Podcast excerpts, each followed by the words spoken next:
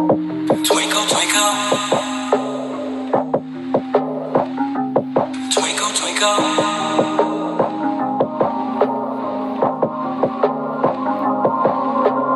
Might as well reach for the stars. Way up in the air where you belong. Hey, what's up, everyone? It's Eric B, and welcome to the Eric B Audio Escapade. Uh, happy to have you listening in. Today's going to be a quick episode. I'm just going to be talking about the ketogenic diet. Um, you know, recently, and I'll be posting this up on uh, on here on the podcast. Uh, there's also a YouTube video on it on my channel. But uh, I recently gave a talk with a good friend of mine. Her name is Liza. Uh, you can find her at Liza Fit. That's at symbol and then L I Z A F I T, Liza Fit. Shout out to my homegirl Liza Fit.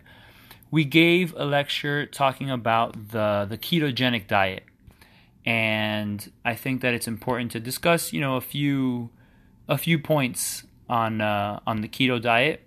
You know, the positives, the negatives, who it's for, and those kinds of things. And if you want to see a a, video about it, and like I said, I'm going to post it on here where we go into some detail on some of the things. Um, you can always catch it on uh, on my YouTube channel or be on the lookout for the podcast. Uh, but this one is just you know me and you listening. So first and foremost, what is the ketogenic diet? Um, the ketogenic diet, uh, or in short, it's known as keto, not to be confused with a low carb, right? Because what the ketogenic diet is, it's uh, it's a high fat diet. Now, in the keto diet, you're looking at 70% of what you're consuming is coming from fat. About 25% is what you're co- what you're eating is coming from protein. Uh, so I'd say about a moderate protein intake. So somewhere between 1 to 1.5 grams of protein per kilogram of body weight. Um, and the rest, which is about 5%, is going to come from carbohydrates. Now, this is if you're doing, you know, the real ketogenic diet. Excuse me. I do think it's interesting that the original ketogenic diet started off at around 90% fat. And the reason that the keto diet came to be was to be used as a form of medical nutrition therapy or actual treatment for individuals, especially children who suffer from epilepsy or the people who get seizures. Um, that was where it originally started from, right? Uh, so some kind of medical nutrition therapy. Now, it has definitely become quite the trend. It's uh, it's one of the fad diets. I would say keto and vegan are the ones that are really in now. Also intermittent fasting, but typically uh, you'll see people do intermittent fasting and keto together. Um, so, like I mentioned, not to be confused with because typically when someone goes on low carb, they're doing a really high protein diet and maybe moderate fat. This one is a high fat diet, moderate protein, and very, very low carb. Um, so, just a few things that I wanted to mention is that some of the benefits to the ketogenic diet, it most certainly can help with weight loss. Right now, the way that it helps with weight loss, just like any other nutrition program or diet or you know whatever you're trying to do to lose weight, it will cause you to be in a caloric deficit. That's the number one priority for when we're trying to lose body fat a caloric deficit.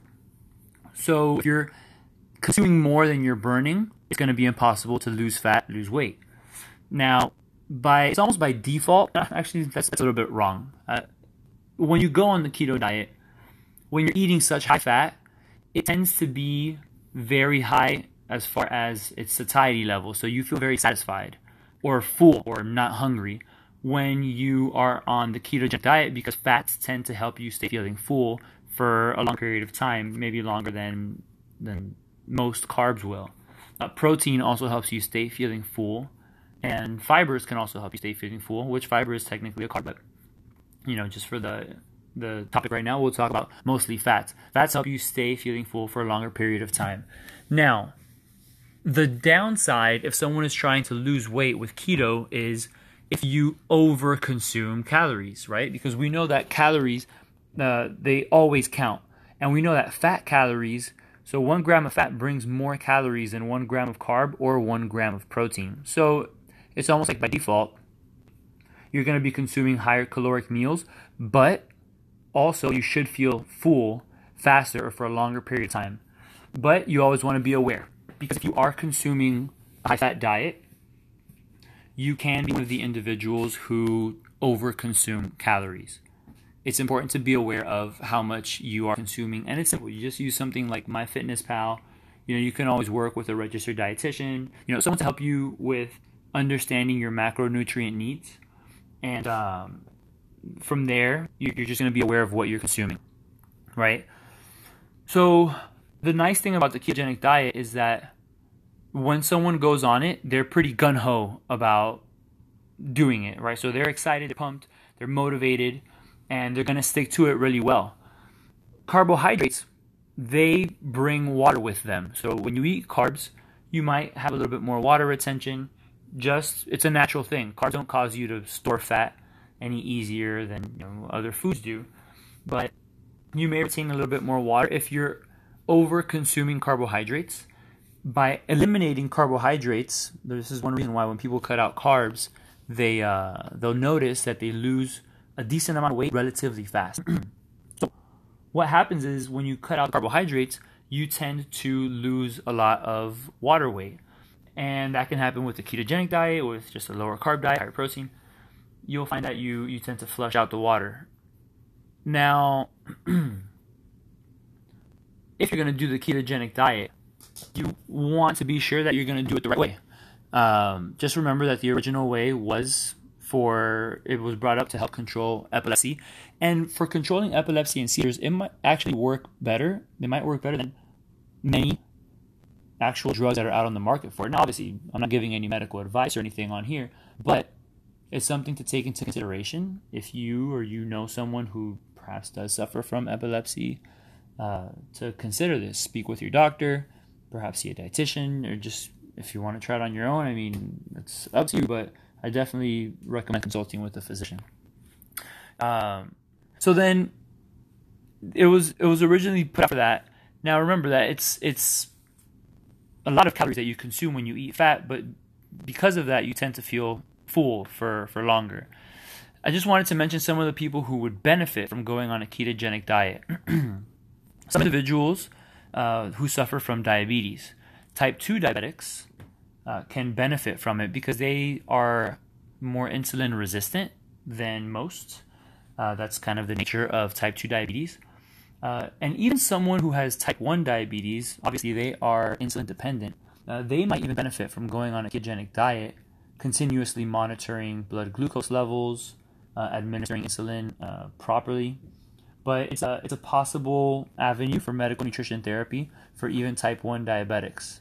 Um, for certain kinds of cancers, uh, we're seeing that the ketogenic diet can help with treating or making certain therapies for the cancer less uh, severe on the on the host on the human who's fighting it off. Um, and there are even studies coming out showing how it might actually help with uh, treating and I mean maybe even reversing certain neurological disorders and whatnot. People who have different impairments as far as their cognition levels, uh, so something like Alzheimer's disease and those things. Um, so just something to, to think about there for a minute.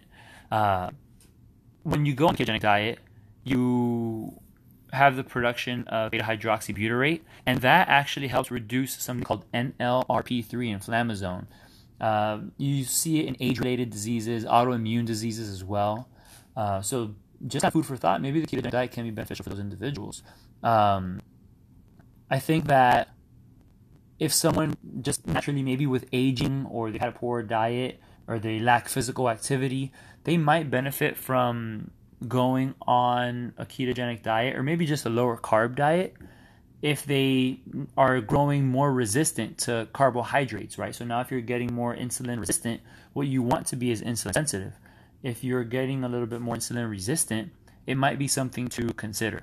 Um, again, you know, individuals who might suffer from certain cancers or high sugar levels, Alzheimer's genes, and those things, maybe the the ketogenic diet can be beneficial. Um, you just want to make sure that you're not consuming too much saturated fat with it. Yes, we should still consume saturated fat, um, but really high amount of saturated fat from what we see in the studies is not beneficial in the long run. So most of the fats you want them to be the poly and mono unsaturated fats with a little bit of saturated fat in there. So we're talking about a lot of olive oil, uh, different nuts and seeds, uh, avocado, you know, some of the common ones. I wouldn't say go overboard with the meat and butter. Uh, definitely not an advocate of putting butter in your coffee uh, unless you're into that kind of stuff. Um, if you're also looking to get into a state of ketosis, uh, you measure that with these strips that you pee on, and it can measure your levels. Um, they do sell some exogenous ketone products like ketone salts or ketone esters that might actually help with controlling sugar levels and they might also help with people who like to exercise regularly.